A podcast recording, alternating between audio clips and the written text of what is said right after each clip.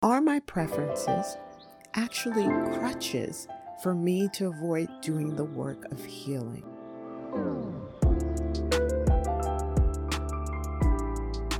Welcome to Women Being Loved. I'm Tadra, your host. Let's talk about the list, ladies, shall we? You know what I'm talking about that relationship wish list. He or she needs to be this tall, earn this amount of money, have one of these three professions. Oh, and I need an incredible body too. I shared in the first episode of this podcast that I've been on a quest to interview hundreds of everyday women just like me and you on how they attracted their greatest romantic relationship, the lasting one. These stories are being curated into a book, so stay tuned for that. But in the meanwhile, we are using their stories, extracting their wisdom to talk today about the wish list. Nearly every woman I interviewed talked about the list.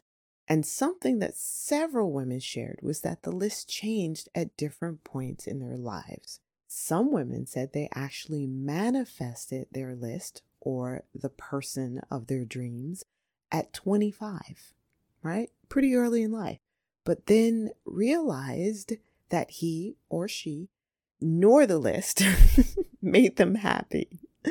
So, what happened? What happened?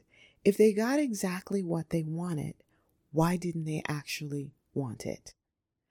I asked several women on Facebook because, you know, I wanted more research. I wanted something beyond my one on one interviews.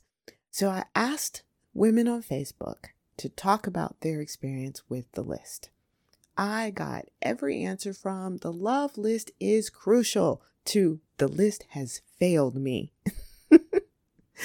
what I saw when I added up all the data was there is a right time and a right way to make the list. And as I said or alluded to earlier, there's also an evolution of the list which we will talk about mm, in more detail next week. I know I told you in the last episode that I wasn't giving you templates or formulas, and I'm not, but I am going to give you a wise suggestion. Okay, are you ready for it? Here it is. Wait to make your list until you've got a better grasp on who you are. Okay, I'm going to repeat that because it's really, really important. Wait to make your list until you've got a better grasp on who you are. So, before you address what you want in someone else, ask who are you and who do you want to be for yourself? Why? Why, you say? Why am I doing this? because the list is reflective of who you are. Okay. So, unless you've lived a life a bit, say you hit 35, even 40, unless you've already gone through counseling, therapy, prayer, whatever you may need to heal your hurt places. And ladies, before you get defensive, we all have hurt places. And to discover how amazing you are on your own, then your list is going to be skewed. Okay. So how do how do we how do we start to unpack this? Well, pay attention to the patterns in your life from previous relationships. Pay attention to what is imprinted on you from your family of origin.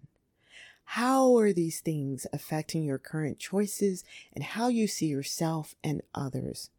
We all have filters, we all have baggage that's based on our experiences. So, when your list is filled with specifics like how you want the other person to look or what you want that other person to offer you financially, just stay open to that list changing should you have some sort of life epiphany or get a deeper understanding of who you are. So, I love examples. so, let me give you some examples of what I'm talking about. So, let's say you have a list, and on your list, you have, I need a big dude, right? He needs to be six foot six. He needs to be imposing. When the two of you walk into a room, everybody knows do not mess with him, do not mess with her. Why? Because look at that dude, right? If that's something inside of you and it's really strong, no, no, no, no, no. I need a big dude. You may want to look at that. Ask yourself, am I really attracted to big football playing dudes? Which is cool. Nothing wrong with that. We all have our preferences. But if you look under the surface, is there something else there? Do you perhaps want that big dude because you feel unsafe in the world? Do you want to show up in his strength instead of your own strength? I'm going to just let that one just hang in the air for a moment. Maybe you see the world as a very scary place and this big husband as your protection. That's something you may want to take through therapy. Your husband cannot be with you 24 7. And even more importantly, another human being can never be our full safety in the world. They just can't. So, this was just one example. Again, not picking on my sisters that like the big dudes, nothing wrong with that. But let's ask a big question Are my preferences actually crutches for me to avoid doing the work of healing? Ouch, right? Again, are my preferences, and I'm putting those in quotes for a moment, crutches for me to avoid doing the work of healing? Okay. Maybe you feel like I've been picking on you. I've been stepping on your toes a bit. I'm going to give you an example from my own life, some vulnerability here, so you know that we're all in this together. I had a profound experience with this. I went to a luxury store in Los Angeles, right? I was living in Los Angeles at the time. And the employees at said luxury store made it very clear they didn't think I belonged there. I was dressed cute, had my hair together, my nails was done, I I know, I know. I used the wrong verb there. It was on purpose. Uh, none of this mattered. They were rude and condescending. And I watched them with other customers in the store, and they seemed to to be able to be helpful and polite with the other people, but not with me. And it really caught me off guard because it was a day when it was a day when my Black Woman in America superhero suit was in the dry cleaners. I wasn't even thinking about anything except looking for some cute clothes. I was not looking for trouble. So when the nastiness ensued, I wasn't ready. I just wasn't. I wasn't ready. And instead of pushing back, as I often do, I ended up leaving the store in tears.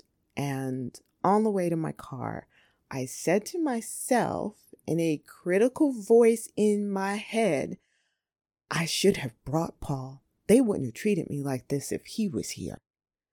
Paul, Paul is my husband who is white. I did not realize that somewhere, somewhere, rolling around in my subconscious, I saw him as my shield against racist. I saw him as someone who legitimizes my right to be in a particular space. Mm. If you'd asked me if I felt that way before the incident in the store, I would have been livid. I would have been offended. I would have been all of it. but there was the truth staring me in the face. That doesn't mean I don't love my husband. I I love that man. I do. It meant I had personal work to do to believe that I belong in every space I choose to be in. And I shouldn't be making provisions on my end to make racist comfortable or kind to me. Oh, girl, excuse me. I'm I'm having a moment.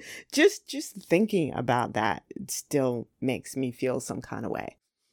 When I got home, I unpacked this situation with my husband because we have the type of, of relationship where we can we can talk about anything and I also worked through it with a wonderful self guided counseling program that I'm in, and I've been in twice now, called To Be Magnetic. Um, it's incredible and affordable, and I'll probably talk about it in the future, but uh, I'll put a link in the show notes.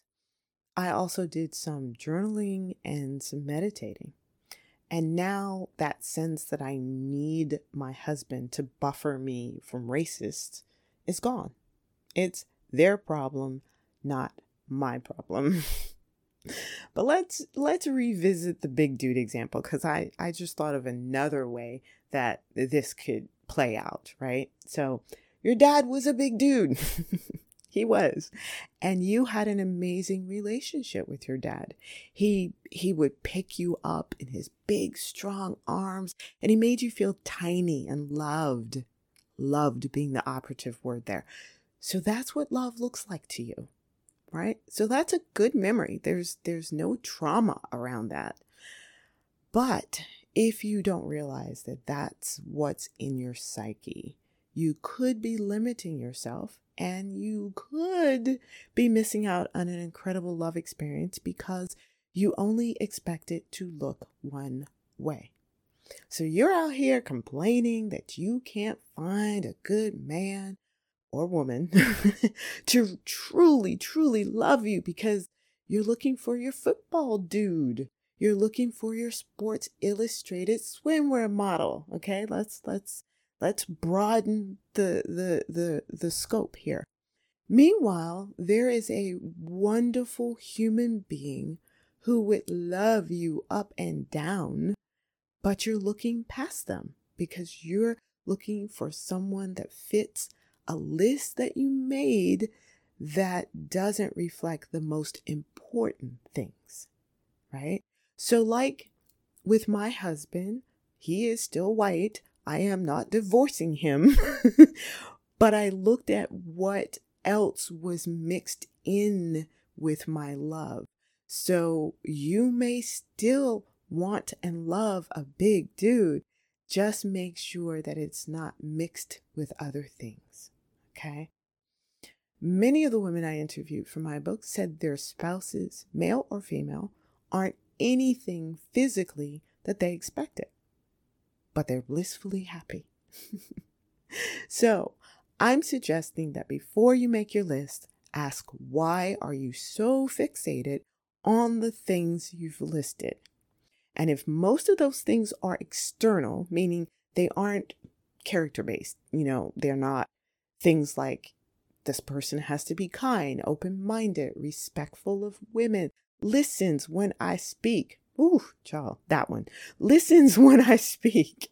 Know that those other things could change, right? The well, I guess how tall he is isn't going to change, but but some of the things like how much he has to earn could change. If he's really able bodied could change.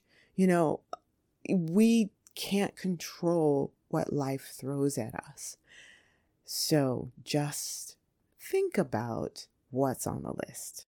Now, I should clarify that I am pro list. I don't think there's anything wrong. I will say this again. I don't think there's anything wrong with specifying physical attributes or even financial goals. I just want to see you ask the deeper questions because those things can't be firm foundations. They just cannot be the firm foundations for a committed relationship because they're fleeting. They're fleeting. They are. Next week's episode is part two, where we'll hear in one woman's words, a woman who is a friend of mine who I love, named Veronica, and she will tell her story of how she made the list. and more importantly, what she did with the list, which was very unique. I loved hearing her story that brought her the husband she'd always wanted.